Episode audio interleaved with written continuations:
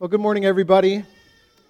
Uh, it's good to be with you. It's good to see uh, some familiar faces that I haven't seen uh, in a little while. Thank you for coming and, and joining with us today. It's uh, just a pleasure to have you uh, among our family. And so, welcome.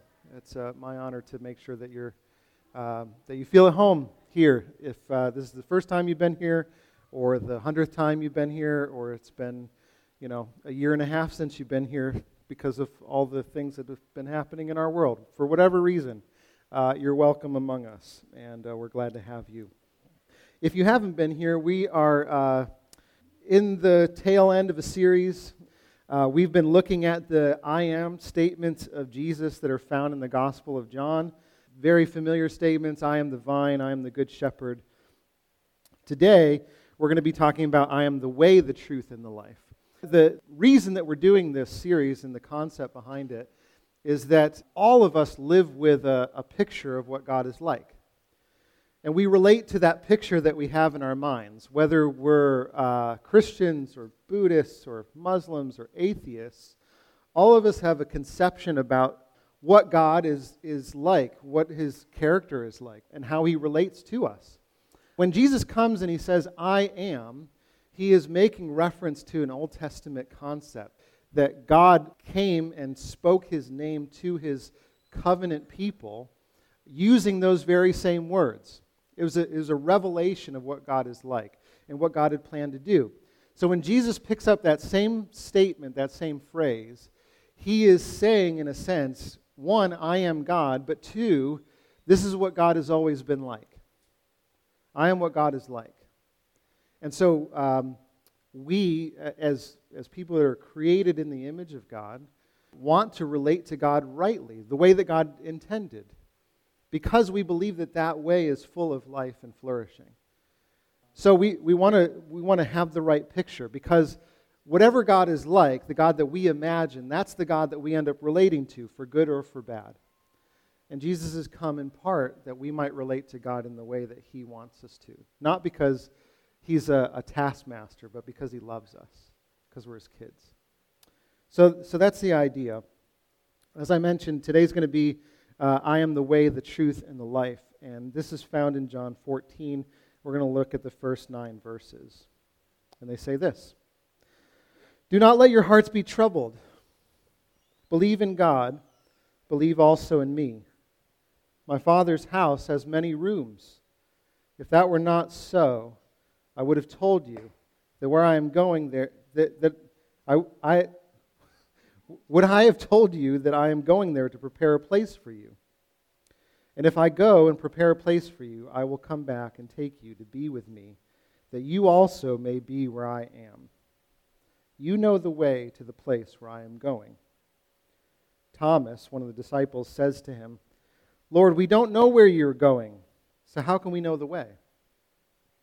Jesus answered, I am the way, the truth, and the life. No one comes to the Father except through me. If you really know me, you will know my Father as well. From now on, you do know him and have seen him. Philip, another disciple, says, Lord, show us the Father, and that will be enough for us. Jesus answered, Don't you know me, Philip? Even after I've been among you such a long time? Anyone who has seen me has seen the Father. Any Marvel fans in the house? All right, a couple. All right. It's, you're not required to be one, but it might help. I don't know. We'll see. Uh, you can talk to me afterwards. The, the latest, well, one of the latest Marvel's movies to come out is a, a movie uh, called Black Widow. Black Widow is the movie uh, about uh, Natasha Romanoff who is a Russian spy who eventually joins the Avengers, uh, kicks butt and takes names, and uh, becomes a superhero in her own right. She's amazing. She gives her life for her friends. Uh, Black Widow is the movie about her origin story, in a sense. It kind of completes the arc of her life. Now, uh, Mandy and I watched it the other night because we thought uh, our kids have been interested in it. Let's just go ahead and take a preview of this before we uh, let our kids uh, watch this thing. And I turns out You do not want to let your kids watch this movie. one of the biggest reasons is that, like, one of my kids' um, worst nightmares is the idea of being, like, taken from our family. Like, this is a reoccurring thing. And turns out that's a big theme in the movie. So, all right, just you parents, if you want a little insider info there. But the movie begins with Natasha as a young girl, and everything seems to be going according to plan. She is playing in her backyard. She's there with her sister and eventually her mom. And it looks as though, when the movie begins, that this is the ideal American life. She lives in a suburban neighborhood. She has a nuclear family. They're eating dinner together. Things seem to be going well. She's happy. But soon we learn the truth that her quote unquote family is actually a cell of spies embedded in the U.S. And the jig is up. In the blink of an eye, they, they have been discovered, and her whole world is shattered. The rug is pulled out from under her. She loses everything that she knows and loves. And you get this vignette of them leaving town, and she's like looking at all these other people being happy, doing like the American dream thing, and she just wants desperately to be able to stay in that environment, but she can't. So she leaves this ideal life uh, that she's been living for the last three years, and she's shipped off to be trained as a super spy and subjected to all kinds of cruelty in her training. You later learn in the movie, I don't think I'm spoiling too much. Um, you later learn in the movie that uh, even her time with this family was a lie. They had a, a, a family photo book, but all the photos were staged.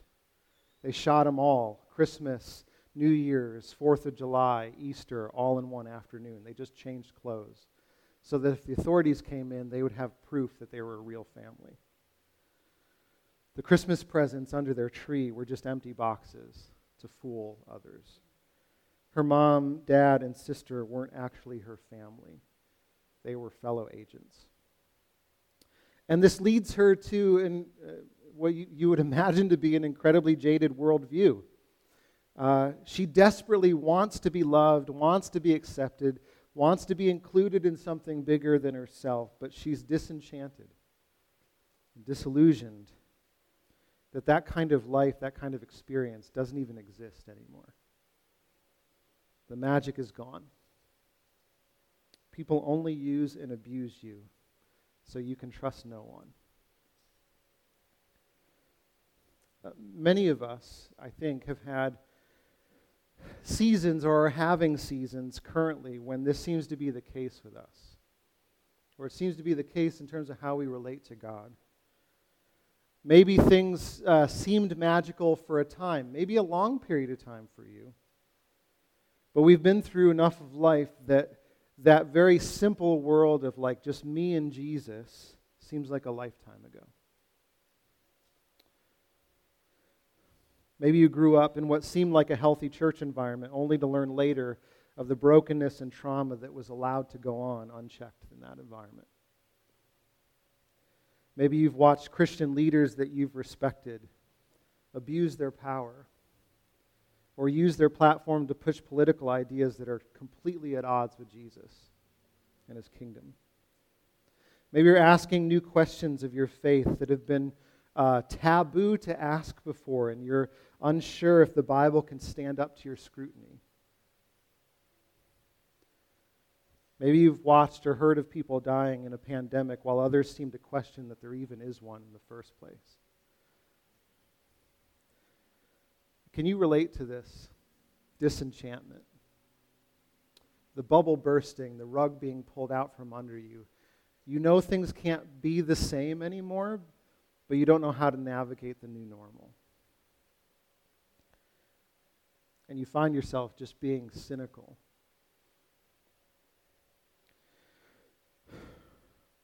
Friends, where is Jesus in the midst of all of this? When we do feel like the rug's been pulled from under us. Well, in a world that's rife with discouragement, disillusionment, and even disenchantment, where nothing is as good as it seems, we proclaim this good news That Jesus is the way God always planned to bring us into his presence. Jesus is the truth of what God has always been like. And Jesus shows us the good life that God has always wanted to share with us. Friends, because Jesus is alive, nothing can stop God from getting what he wants, and what he wants is you and me. He is faithful to us even if we turn our backs on him. And he wants to teach us now how to live in the reality of the Father's life and love through the Spirit who lives in us. And so, church, today, bring your deepest disappointments and failures, your troubles, knowing that he will not turn you away. Uh, today's text is one of the most recognizable things that Jesus has ever said, right? You don't even have to be a Christian to know he said it. You've probably seen it on billboards or at football stadiums or somewhere. And many of us were taught these words from Jesus from the time that we were really young. We've grown up with them. But I, I don't know about you, but and, and if you haven't been here, I apologize. But as I've read through many of these statements that are so incredibly familiar to us. I'm finding that as I read the context around them, they're saying things that I never saw before. And they're saying things that I never heard before. And in fact, some of the ways that many that, that these statements have been uh, used to provoke a response or to bro- provoke faith or to bro- provoke belief is not actually what Jesus is saying. We have, we have a problem here. Now, I think this is the case with John 14, as it has been the case with so many of these other statements. And again, I, I can't speak for your experience, but I'll speak for my own. That I've always imagined that Jesus is saying this statement I am the way, I am the truth, I am the life. No one comes to the Father except through me. I imagine that Jesus was saying this either to people who had rejected Jesus, like the Pharisees, or at least to people that were on the fence and still unsure about Jesus. And, and part of the reason why I've, I've created this picture in my head of who Jesus is speaking to and in what circumstances he's talking is because I imagine this text primarily as an apologetic statement, as a defense of the faith, as a reason that Jesus is the Son of God, as, a, as, a, as, as something that's said to atheists or agnostics to get them to see that Jesus is, in fact, the only way to heaven. And unfortunately, I've seen this verse used poorly to put pressure on people to believe or to, to gain an emotional response out of them. The problem with that, aside from just the manipulative uh, way that it is wielded, is that it's at odds with the Bible. It's at odds with the Bible. It's the same problem that we've encountered with every other statement. It just doesn't fit with the context. Jesus is not giving an intellectual proposition about getting into heaven. Jesus is giving a promise, a word of comfort to his disciples who are finding themselves incredibly troubled by the events that they're witnessing around them. That changes things, folks. So let's remember how does this little passage start? What were Jesus' very first words? What the very first thing that Jesus says? Don't let your hearts be troubled. It's the preface to everything else he's going to say. It turns out that the people that he's speaking to are full of anxiety, full of fear, full of dread. Why would these particular people be troubled? They're troubled because Jesus is, is sitting down at what we now know as the Last Supper. And he's just said to them in John 13 that one of them is going to betray him, one of them is going to be- deny him, and that the result of those two actions is that Jesus is going to die and to leave them behind. I mean, I'd be freaked out. You know? Jesus isn't saying this to atheists who don't believe in God to convince them that they're going to hell unless they put their trust in Him. He's saying this to his own disciples. He's saying this to the people who trusted most in him. He's saying this to the people who left it all behind for him. He's saying this to the people who were most invested in his mission, to the people that had the most to lose if Jesus was a fraud. I mean, I, can you relate to their experience? I I've been a Christian for over 20 years now. I've had days where I wake up and I go, What if Jesus is a fraud? Could I bear the weight of that? And these are the questions that we don't often ask ourselves. But this is the question that the disciples are faced with, and it's why they're so troubled. What if he isn't who he said he is? What if we've done something to make him turn his back on us? What if life is never going to be the same again? What if this, this ideal picture that we've been living in for the last three years has been nothing but a pipe dream? What if I have to go back to fishing and tax collecting? What if? How would we continue?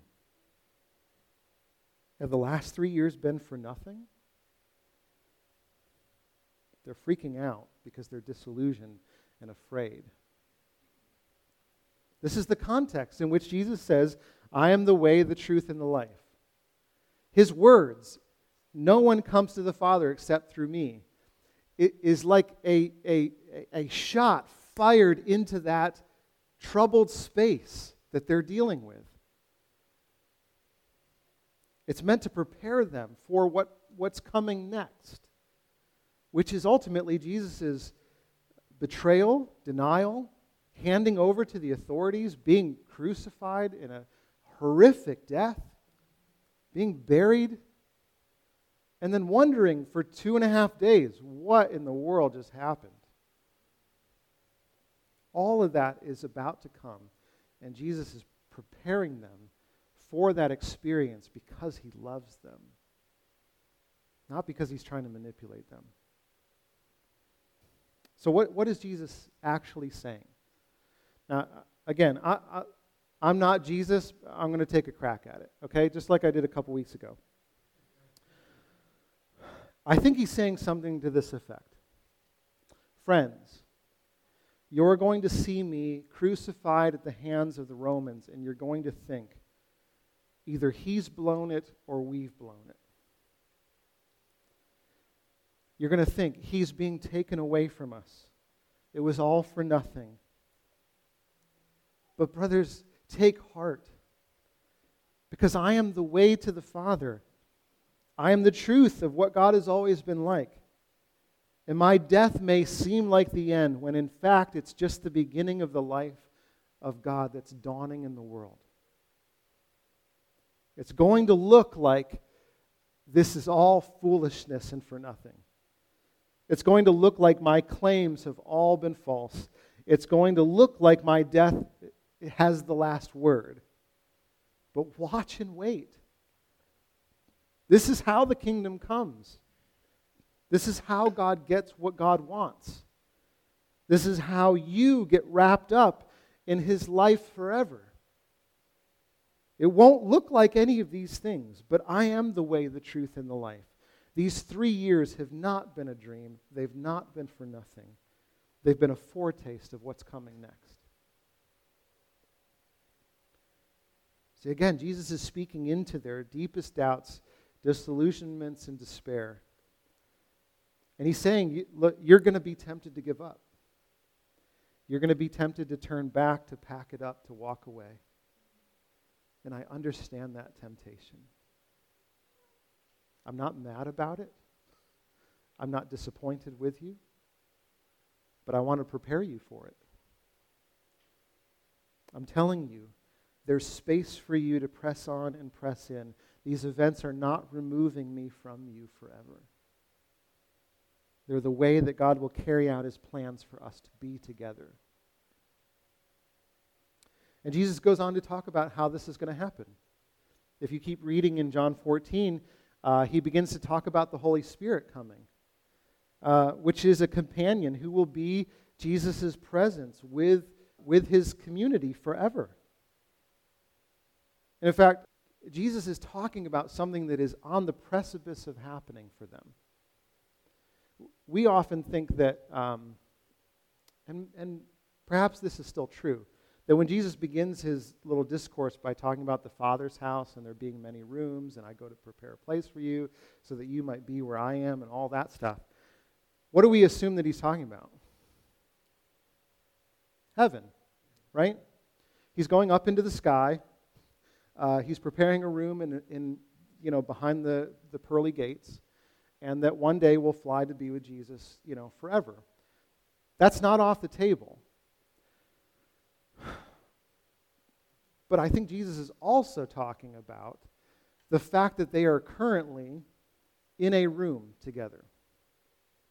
And it's, a, it, it's, it's the, the room of their last experience of Jesus being in an earthly body. He's about to be taken away from them. But he says, Don't worry, I'm going to my Father's house, and I'm going to prepare a room for you there.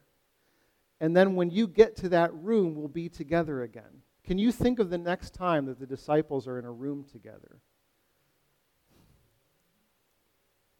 It's after the resurrection. When Jesus walks through a, a locked door and says, Peace be with you, here I am. Can you think of another time after that one where, where the disciples happen to be in a room and God makes himself known? It's on Pentecost. When the Spirit that he promises in John 14 comes on each of them, and they're all, every single one of them experiences the presence of God in that moment by his power. Could Jesus be talking about heaven? He could be. But I don't think that's all he's talking about. I think he's talking about the events that are going to occur after they witness Jesus going to the cross and them being completely shattered by that reality. Jesus going, No, that's not going to take me away from you. I'm going to come and visit with you, and then you're going to come and experience me. And, and guess what? When that happens, the Spirit's going to come on you, and then I'm going to be with you everywhere you go. Nothing will be able to separate you from me not the Romans, not sin, not height, nor depth, nor anything. Angels, demons, what do you got? Can't touch you. They can't touch you. Because we're going to be so deeply connected and rooted together that nothing can separate you from me in heaven or on earth. I love that he says all of this right on the heels of predicting that he's going to be betrayed and denied. I love that. I need that. Maybe you do too. Maybe it's been one of those weeks where you're like, the questions are too big, the doubts are too great, the disappointments are too much. I just can't face what comes next. Jesus' promise comes to you in that space. Not when you're killing it, not when you're faithful, when you're needy, when you're empty, when you're out of yourself, when you can't provide any more faith, to give to Him as though it were currency. It's almost as if Jesus knew we would fail and made preparations in advance. I think part of what Jesus is saying is that the good news of a relationship with the Father is that it's not nor has it ever been based on your performance in any way. Jesus is saying, I'm going to be faithful when you can't and when you won't and when you don't want to be. I'm the way everyone gets access to the Father. I, I always have been and I always will be, and I'm sharing that access with you. Yes, even you who are caught in your doubts and despairs. Friends, we, we may find ourselves this morning in a season where everything feels like it's on fire. We may find that the old pat answers that used to suffice just don't do it for us anymore.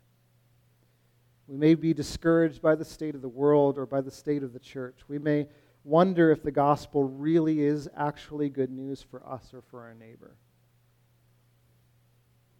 Be encouraged today. This same Jesus who came to his disciples anticipating their troubled hearts is among us this morning. He loves you. And it's, it's going to sound trite. It's like a really pastory, like preachy thing to say. And I hate that I have to say it, but I'm going to say it anyway.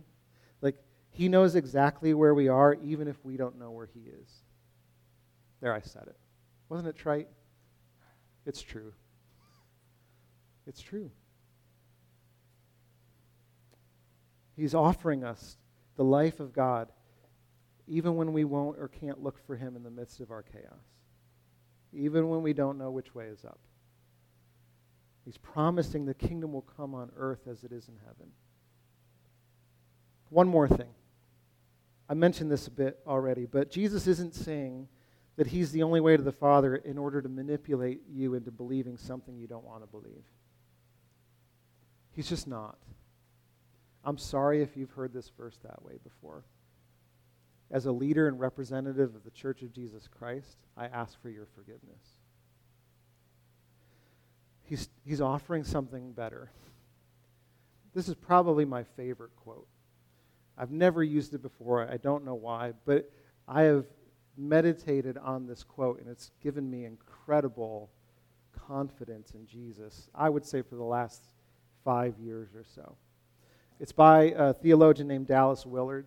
He was asked the question what would you say to somebody who is struggling to believe that Jesus is who he said he was, who, who you know, reads about Jesus in the Gospels and is compelled by his life, but is like, I don't know, like, I'm not sure if I really want to follow him. What would you say to somebody like that? And Dallas looks at the person that asked that question and he says this If Jesus knew of a better way to live than following him, he would be the first one to tell you to take it. Let that sink in. If Jesus knew of a better way to flourish in life, a better way to get what God wants for you to get, he would be the first to tell you to take it. Why? Because Jesus wants the very best life for us. He's not out to manipulate or use us or coerce us into something that we don't want to experience. He cares more about our flourishing than we do. If there was a better way, He would not withhold it from you. Because that's who He is. And that's who God always has been. God has always been just like Jesus. He tells Philip, If you've seen me, you've seen the Father. This is what he's like. This is why, friends, we, we have to get a better picture of who God actually is because so many of us live with a God who wants to manipulate us into obedience, who, whose primary aim in life is just to, to wrangle faithfulness out of us for the sake of somebody else besides us. That's not the God who Jesus reveals. The God who Jesus reveals is a God who is primarily and, and, and preeminently concerned about you and your flourishing and would do and will do anything to provide that for you. And it just so happens that it turns out to be his son crucified and resurrected on your behalf. He cares about you way more than you do. He cares about your family, your friends, your career, your, your, your, your flourishing more than you do. And so, to you, to us this morning, be encouraged. You don't need to worry that the rug of God's presence might be pulled out from under you. Jesus isn't a rug anyway, he's a rock. And you can build your life on him because he'll never leave you or forsake you. The good news that we proclaim today is that Jesus is the way that God always planned for us to be in his presence. He is the truth of what God has always been like, and he shows us the good life that God has always had in store for us. Friends, because Jesus is alive today, nothing can stop God from getting what God wants, and what God wants is you and your flourishing. He's faithful even when we're not. And He wants to teach us how to live in the reality of the Father's life through this Spirit that He gives freely to us. So, church, we can bring our deepest disappointments and failures, all of our troubles, into His presence, knowing that He won't turn us away. How do we respond? I think we respond as though Jesus were speaking to us this morning, right? Because I hope He is. uh, he's certainly here because He promised to be so. So, when He says, Don't let your hearts be troubled, trust in God, trust also in me, we take Him at His word that He wants to be trusted. So, how do we do that? I think we do that by actually naming our troubles. And so, where do you feel troubled today? Where do you feel burdened, afraid, dreading the present or the future? Where do you feel like the rug has been pulled out from beneath you? Like you're no longer standing on solid ground? I'm convinced that, one, Jesus wants us to take him at his word. And two, Jesus' word to us is timely. Friends, I know that um, there is trouble everywhere. it feels like there's, it's, it's under every nook and cranny of life. I know so many of us are dealing with troubles we've never had to deal with before. And um, the good news, I think, is that the way is open for you to bring those troubles into the light of God's presence. So let's pray and do that.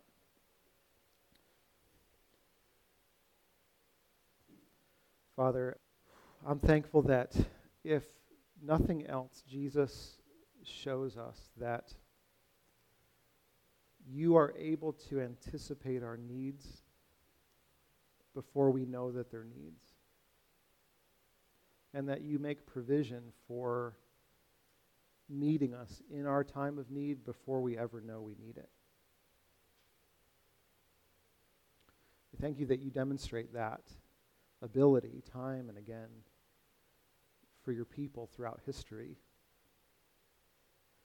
And we, we ask for the faith as a gift to know that if you acted that way in the past, so will you act that way today.